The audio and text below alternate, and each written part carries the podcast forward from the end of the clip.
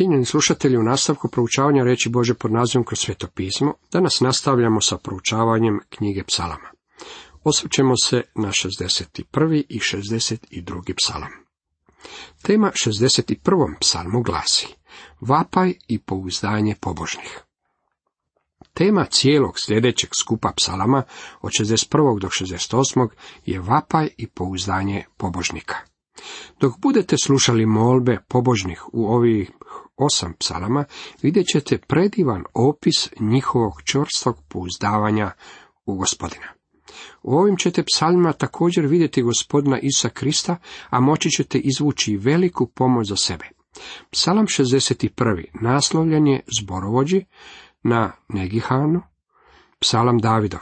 Ovo je psalam kojeg možete pjevati uz žičano glazbalo koje bi odgovaralo gitari, posebno zbog žalobnog pozadinskog tona. Riječ je o molitvi koja dolazi iz Davidovog srca. Razlikuju se u velike od današnjih molitvi koje često slušamo, a zbog kojih naši molitveni sastanci izgledaju tako stereotipno. Ono što mnogi od nas činimo je da gospodinu samo predamo svoj popis za kupovinu onoga što želimo. Tražimo od njega da upravo to skine s police i podari nam kako ne bismo trebali čekati u redu za blagajnu i platiti za dotično. Mislim da je upravo takav stav ubio današnju molitvu.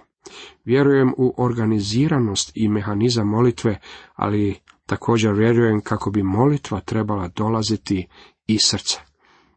Danas se vrlo rijetko može čuti onaj duboki vapaj iz srca u molitvi, međutim možete ga čuti u ovoj Davidovoj molitvi.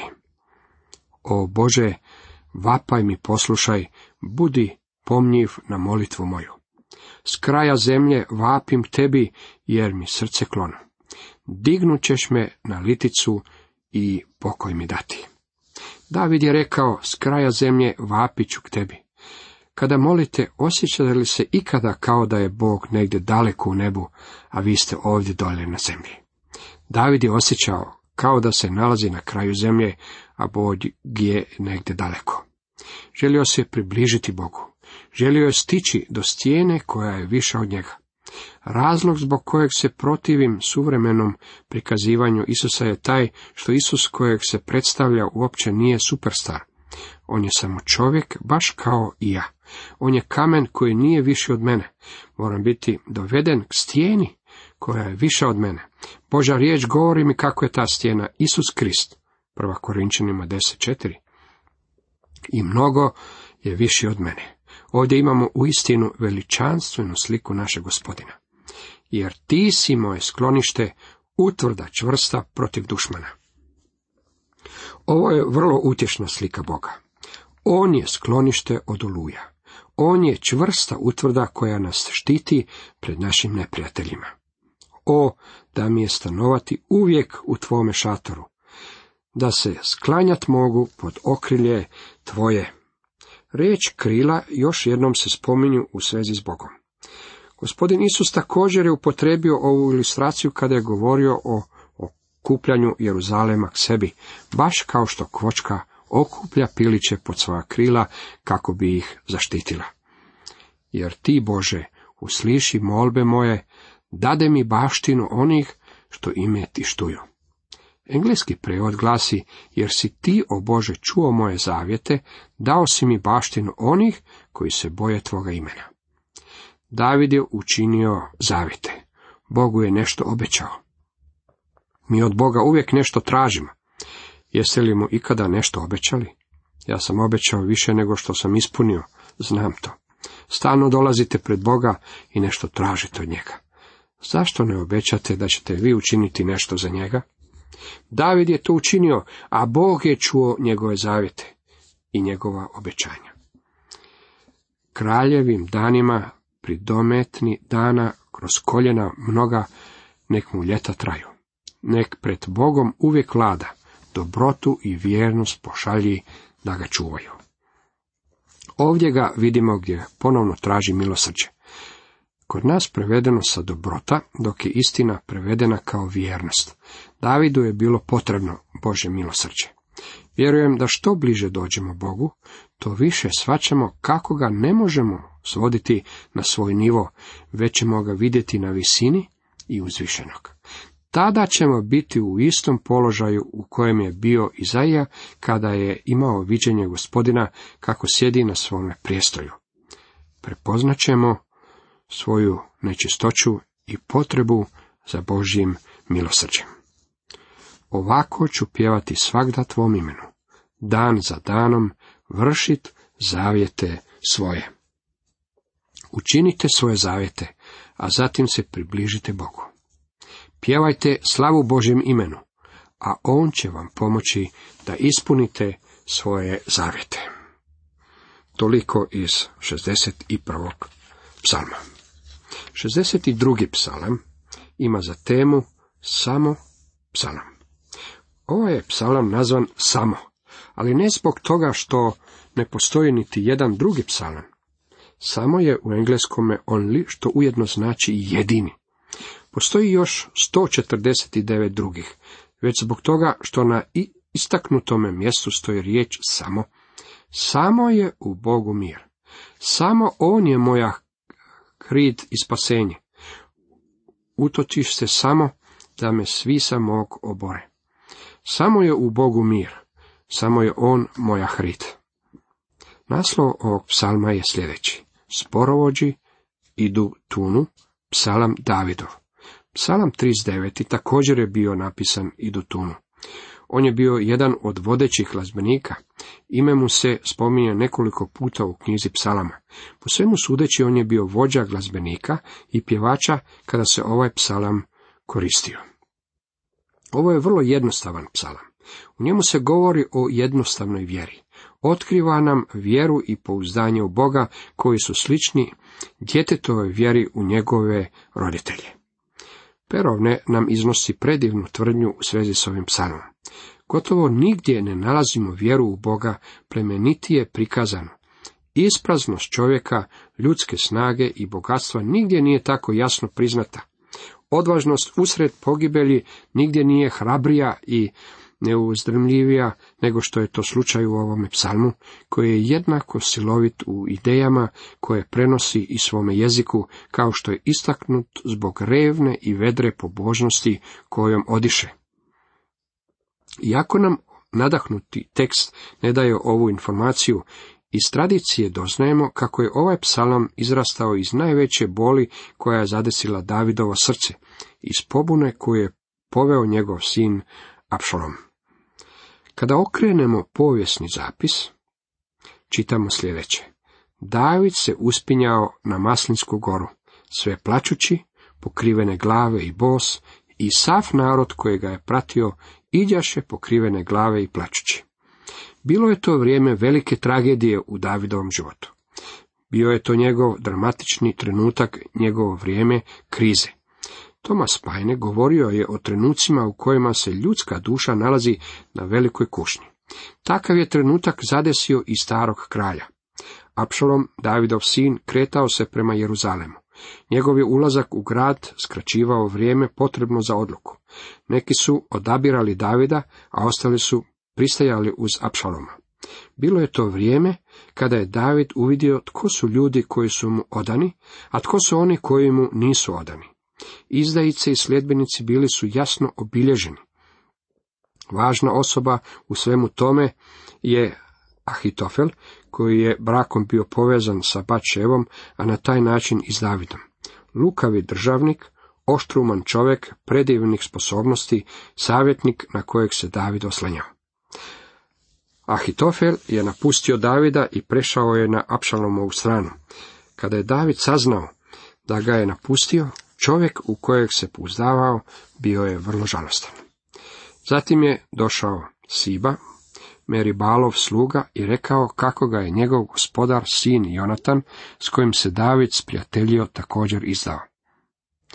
Dok je David bježao iz grada, bos i plaćući, pratio ga je Šimej, Benjaminovac, koji je još uvijek bio odan kralju Šaulu, i srca punog mržnje prema Davidu bacao je na njega kamenje i proklinjao staroga kralja dok je ovaj bježao. Vidimo Apšaloma kako pobjedonosno ulazi u Jeruzalem, a isto mnoštvo koje je nekoć uzvikivalo hvalospjeve Davidu, tada je frenetično povikivalo Apšalomu. Stoljećima kasnije djeca tih ljudi bili su oni koji su povikivali Hosana gospodinu Isusu Kristu, a nedugo zatim vikali su raspniga. David je poznavao žalac povika mnoštva, pa je psalam 62. Davidova pjesma u takvom trenutku sramote. Tu nalazimo čovjeka koji je svoje putove predao Bogu. Čovjeka koji putuje duhovnom stratosferom, koji živi iznad oluja, šokova i stresa ovog života. Dok čitamo ovaj psalam koji potječe iz njegovog srca u takvom trenutku tame, takvom trenutku kušnje, takvom trenutku poraza, zadovoljeni smo što ne nalazimo niti jednu trunku obeshrabrenja, nimalo straha i niti dijelić tiskobe.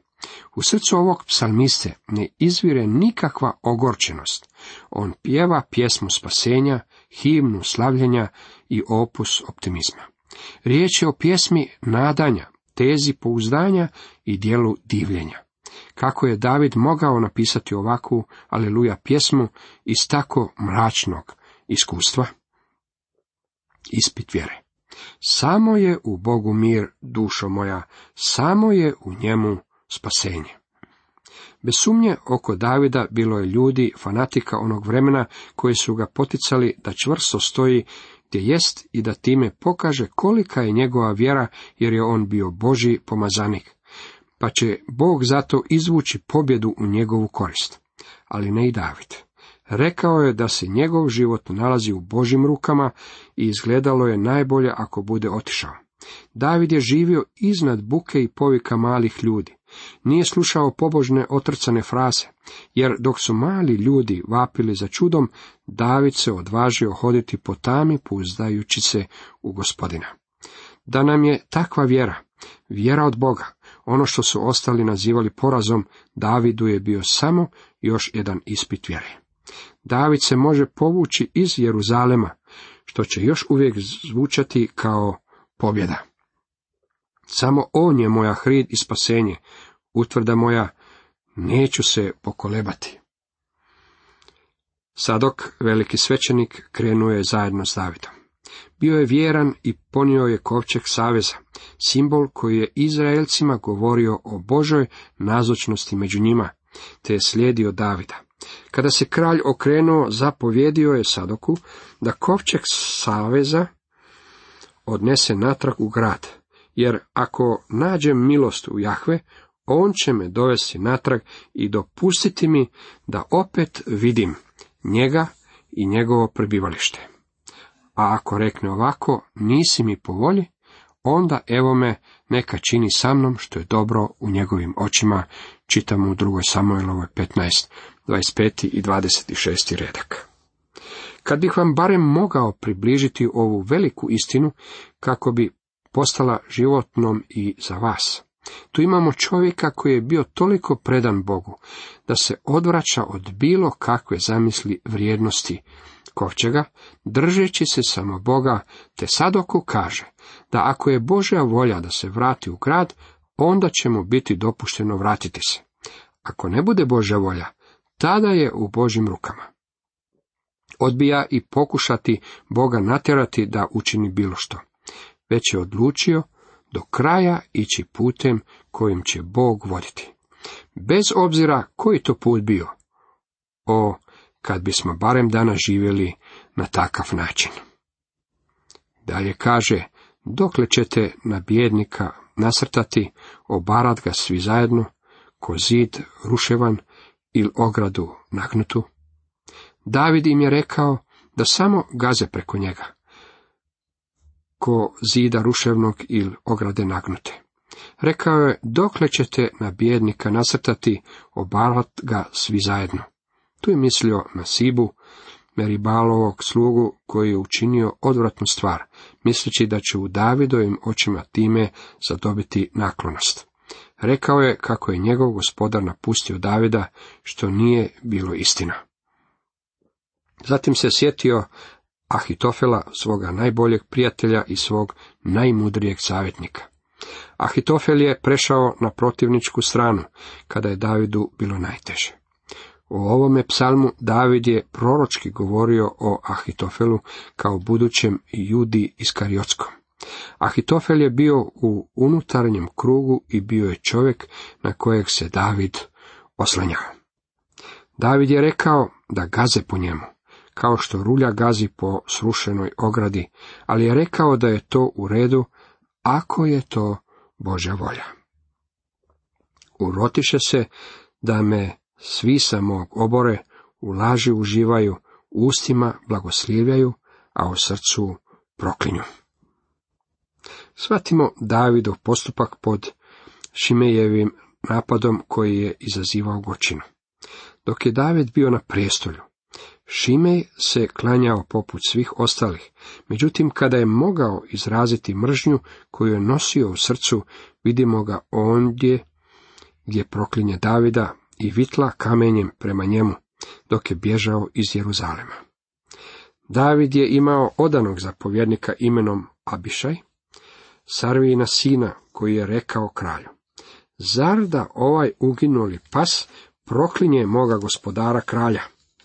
Dopusti da odem preko i da mu skinem glavu. Druga Samuelova 16, deveti redak. Dragi moji prijatelji, ako želite primjer onoga što Biblija misli kada kaže moja je osveta i ja ću vratiti, govori gospodin, a čitamo u Rimljanima 12, 19 redak, poslušajte Davidov odgovor njegovom zapovjedniku.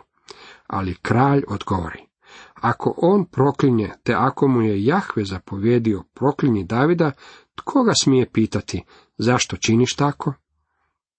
Druga Samuelova, 16. poglavlje, 10. redak. Drugim riječima, David mu je rekao, Bog mu je dopustio da me proklinje, zato mu i ti dopusti da me proklinje. Jeste li ikada razmišljali, dragi moji prijatelji, da vam je Bog dao određene neprijatelje sa stanovitom svrhom, kako bi vas prekalio da budete bolji kršćani? Ne uzbuđujte se zbog nazočnosti neprijatelja i poteškoća koje je Bog dopustio da se dogode na vašem putu. On time nije oštar prema vama, kada bismo se barem pouzdavali u Boga do te mjere da ne vapimo u ovakvim sličnim situacijama. Samo je u Bogu mir, dušo moja, samo je u njemu spasenje. Samo On je moja hrid i spasenje, utvrda moja, neću se pokolebati. Dokle ćete na bjednika nasrtati, obarat ga svi zajedno, ko zid ruševan ili ogradu nahnutu? Urotiše se da me svisa mog obore, u laži uživaju, ustima blagoslivljaju, a o srcu proklinju. Cijenjeni slušatelji, toliko za danas.